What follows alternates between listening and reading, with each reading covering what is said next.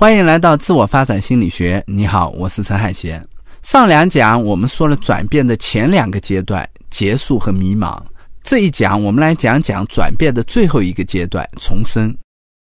如果你经历过大病初愈，你一定有这种感受。虽然你的身体还有些虚弱，可是它又是元气十足的，有一些迹象表明你已经是一个新的人了，你终于要带着自己全新的身体重新出发了。转折期的重生就是这样一种感觉。前几天我重温了褚时健的传记，这是我们这个时代最著名的重生的例子。七十二岁的褚时健从声名赫赫的企业家、亚洲燕王，忽然沦为阶下囚。心爱的大女儿在监狱收监期自杀，那时候她在监狱里也是一身的病，经常因为糖尿病晕倒。她身边的人，也许连她自己也以为这辈子就这样结束了。坐了三年牢以后，七十五岁的褚时健因为严重的糖尿病保外就医。怎么度过剩下的时光呢？有人请他去矿业公司当顾问，他回绝了。其他的烟卷厂请他重新出山，他也拒绝了。他不想再回到原来的行业去。一开始他也不知道要做什么，所以做了各种尝试，甚至还尝试了当地的米线生意。直到他来到自己年轻时候起步的哀牢山，才确定自己要种橙子。他花了很长的时间来修建灌溉系统、育种、栽树。我觉得他选择农业并不是偶然，因为种植本身也有一种重生的意义在。当时王石去哀牢山看他，他满怀信心地指着身后一片小树苗说，五年以后这些果树就能结果了。好像他一点都不在乎，五年以后他已经是八十多岁的高龄了。在他八十四岁的时候，褚橙开始在全国热销，而他也从当年的烟草大王一跃变成了今天的橙子大王。也许你会惊叹，这样的重生究竟是怎么发生的？那重生呢，有很多种解释的角度。从个体的角度，心理学里有一个词叫心理弹性，说的是我们从灾难和挫折中复原的能力。在我看来，心理弹性的核心就是我们在第二章思维的发展里讲到的培养容纳变化的能力。这一章里，我主要想从转变的过程的角度来讲讲重生的规律是怎么样的。在我看来，重生有两个要素，第一个要素是偶然和意外，第二个要素是另起炉灶。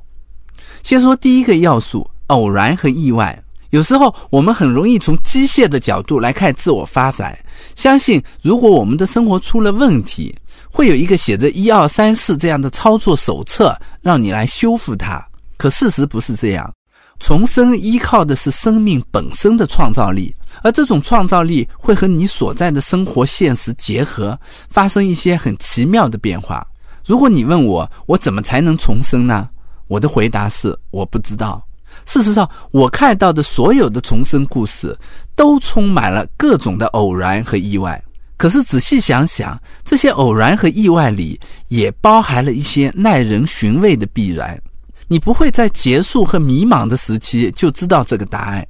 可是当它出现的时候，你是能认得它的。你甚至会觉得奇怪，自己怎么从来没有想到呢？回想刚刚我们讲的褚时健的例子，在监狱里经历结束和迷茫的时候，褚时健也不会知道自己的未来。他在狱中服役，一个堂弟在种橙子，请教了他一些经营的问题，并给他带了一些橙子。后来他去堂弟的山上参观，觉得种橙子这件事儿是可以做的，这就是一种偶然。可是哀牢山就是他原来起步的地方，他在那边当过知青，而他原来在烟草公司工作的时候是有种植烟草的经验的。当初红塔集团就是因为他科学的烟草种植的方式起家的。那这么说，这个偶然又和他以前生命中重要的经历和资源联系起来了，这又是一种必然。一本经典的寓言式小说《少年牧羊人和他的奇幻之旅》里有一句话说，当你全心全意地做一件事，全世界都会来帮你。当然这句话过于违心了，可是很奇怪，很多人在经历了迷茫以后，确实会有一些意外的机会到来。这些意外像是当你经历了工作的迷茫期以后，偶尔遇到了一个多年没联系的朋友，然后他告诉你他们公司正好有一个适合你的职位空缺，或者像是你分手了以后，去一个你本来不想去的聚会，意外的遇到了一个情投意合的人，或者是你偶尔看到一本书，或者听到一个课，这个课能解答你心里一个长期的疑惑。重生总是充满了意外，没有什么重生是完全规划好的，这是因为生命本身就不是能完全规划的东西。可是重生又和你以前的生命经历有着某种特别的联系，这让这一切看来又像是命中注定。还记得我上节课讲的那个从美国回来的朋友吗？就是那个对着很旧的斑斑驳驳的墙，想着为什么我前几个月还住在一个漂亮的房子里，现在只能住这种房子的朋友。他也是经历了一段时间的迷茫以后，有一天去一家咖啡厅看书，偶尔听到隔壁有人打电话，讲的是他感兴趣的内容，于是他前去搭讪，跟那个人聊了聊，后来他就加入了得到，成了我这门课的主编。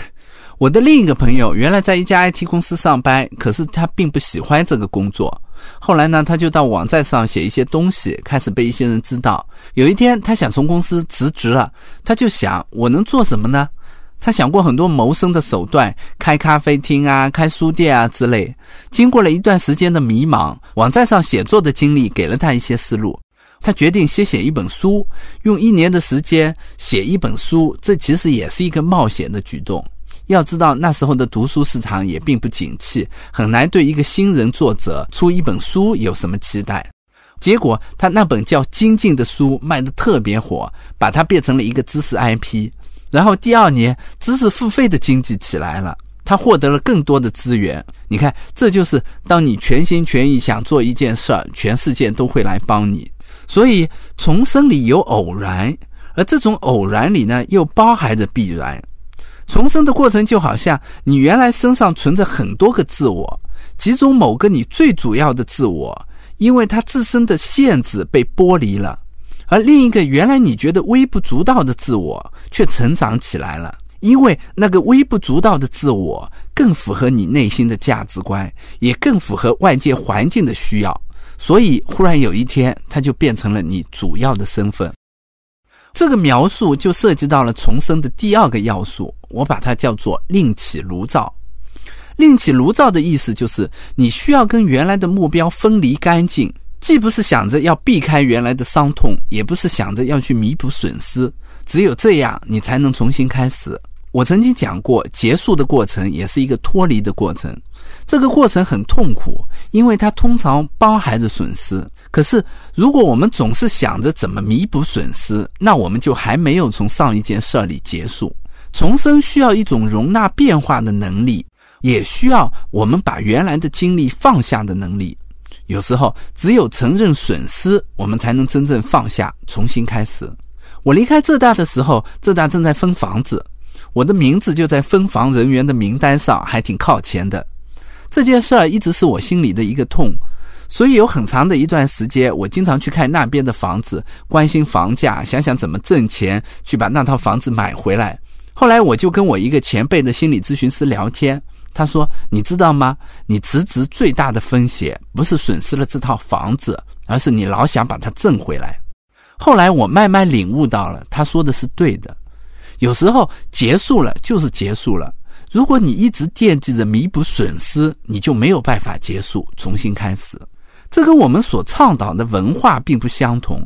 我们的文化总是在倡导从哪里跌倒就从哪里站起来，它背后的潜台词是坚持是勇敢的，而放弃是懦弱的。可有时候你也得学会从哪跌倒就在哪趴下，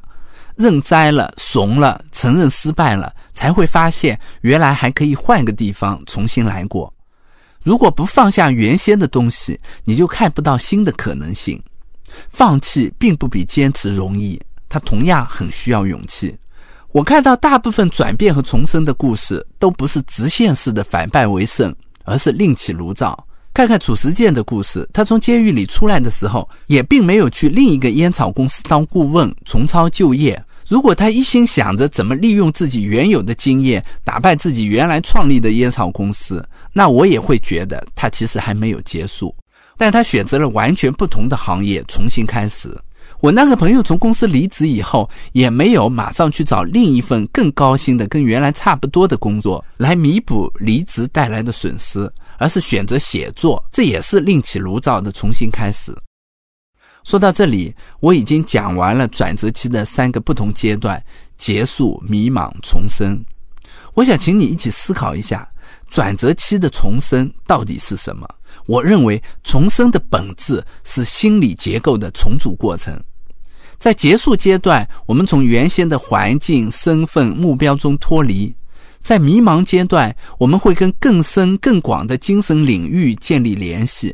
而在重生的阶段，我们获得了一种新的目标，一种新的认知结构，一种新的意义感。相比于原先的认知结构，新的认知结构会变得更有智慧，更能容纳损失和变动，也更能适应新的现实。同时，重生也是人生重组的过程，那些我们人生中腐朽的东西已经在变动中去掉了，而我们原先人生中有活力的部分被保留了下来，并且进一步扩大。我们有了新的身份、新的事业、新的自我，我们重新出发，变得更加灵活、更加坚韧，直到下一次转变的到来。人就是在这样艰难的转变中变得越来越深刻和复杂的。从下节课开始，我们会将转折期的一般规律引入到具体的生活领域，来讲一讲工作中的转折期。